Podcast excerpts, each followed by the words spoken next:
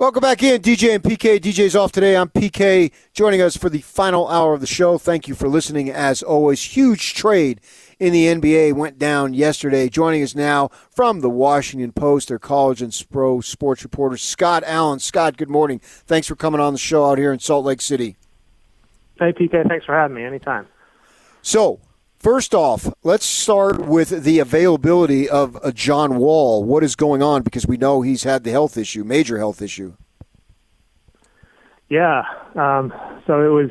It's, it's been an interesting few weeks. I mean, this kind of seemed inevitable when the uh, when the reports of of Wall wanting out of DC popped up around Thanksgiving, um, and then not to say it wasn't still shocking last night to to see that Woj bomb. But in the interim, I mean, you had Tommy Sheppard, the Wizards GM, basically saying that Wall had not requested a trade. Wall himself issued no comment. But in terms of his availability, Sheppard said, you know, they were going to kind of watch his minutes at the beginning of the year. I mean, after that Achilles injury, probably not going to be back to, to what he was, despite what Kevin Durant and some others said about how good he's looked um, this off season. Um, so that I think made him a little bit more difficult to move. Um, obviously, the injury history and the fact that he's maybe not at 100% is why the Wizards ultimately had to throw in that protected first round pick. So, why did he want out? What's the core of the issues there? Well, it's it could be a lot of things. I mean, one thing that happened, he hasn't played in basically two years, and you know, even when he and Bradley Beal were playing together, there were these just constant rumors that that they didn't like each other. They didn't get along off the court, and that was affecting their play on the court. They seemed to finally put that to bed. They had some success um, before Wall together before went Wall went before Wall went down with his latest injury.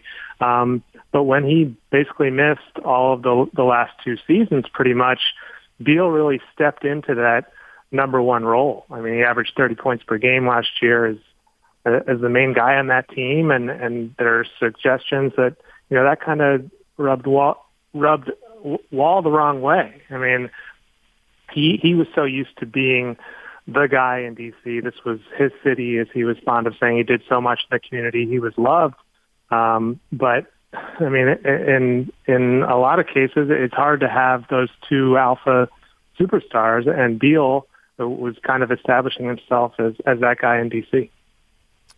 Scott Allen from the Washington Post joining us. So, from the Washington perspective, and most of us out here, we're going to care from the Houston perspective because the Houston is in contention mm-hmm. with the Jazz for jockeying in the West Western Conference. But I got to ask you this: it begs the question. Then, all right, uh, Russell Westbrook isn't exactly a wallflower here.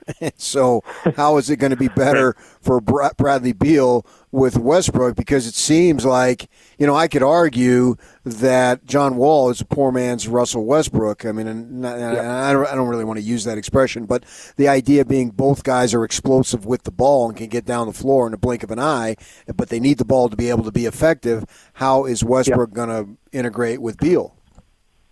Yeah, that, that's the that's the big question, and that's why this trade comes with a ton of risk. And I think, you know, in addition to how much Wall was loved here by fans, I think that's the that's the biggest concern um, from a fan's perspective in terms of evaluating this trade. Because as you mentioned, I mean, Westbrook is is not a spring chicken. He's two years older than Wall, though he has been a lot more durable. Um, you know, who knows when when he does finally break down. But I think you're right. It's it's the bigger concern that the style of play that um, you know he's he's shown uh, in, in throughout his career. Really, I mean, is there going to be uh, enough shots and ball control to go around with? Is he going to complement Bradley Beal well? I mean, you could you could make the case. I think that you know Wall at less than 100%, not his same explosive self, is more of a distribute first guy is a better match with Beal if they can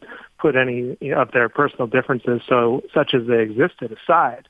Um, you know, maybe Westbrook can can be that guy as as he gets a little bit older and be happy to to just constantly feed Beal. There are reports that he's he actually wanted to play in DC, which which is rare to hear from from the Wizards' perspective. But he does get to reunite with uh, with head coach Scott Brooks, so that's something Um, but you're right. I mean, from a from a pure basketball standpoint, there's the Wizards are taking on a huge risk here, and, and it could completely blow up in their face. Scott Allen from the Washington Post joining us this morning. On the flip side, how is Wall going to mesh with Harden?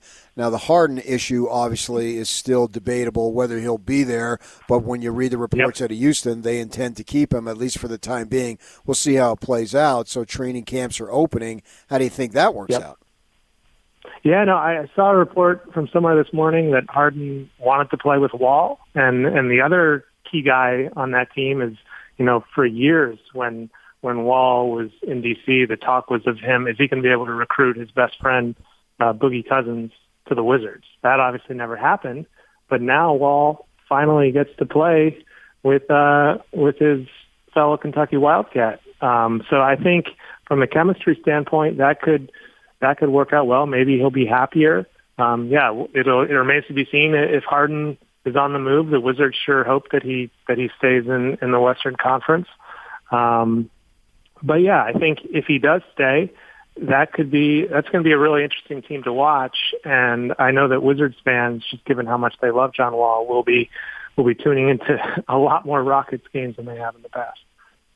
So we'll have two Kentucky guys on the mend who, when they're good, when they're right, they've proven yeah. to be very good players, but we don't know to the level of them being right. And then you got Harden, who has been very durable and very consistent in terms of scoring.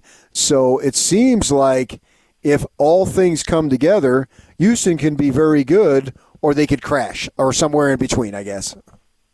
Yep. I think they probably have, you know, looking at the teams as training camp get underway, there's probably not a lot of teams with more variability in how they could could finish the season. I mean, there was that was kind of the idea in Washington too. I mean, they, they seemed like the Wizards seemed like a team that was on the outside looking in at the playoff picture um, with Wall, just because so many questions about you know he says he's 100%. Everyone says he looks great, but you got to see him really on the court in, in game action to see you know how he is physically and then how he meshes with with, with Beal.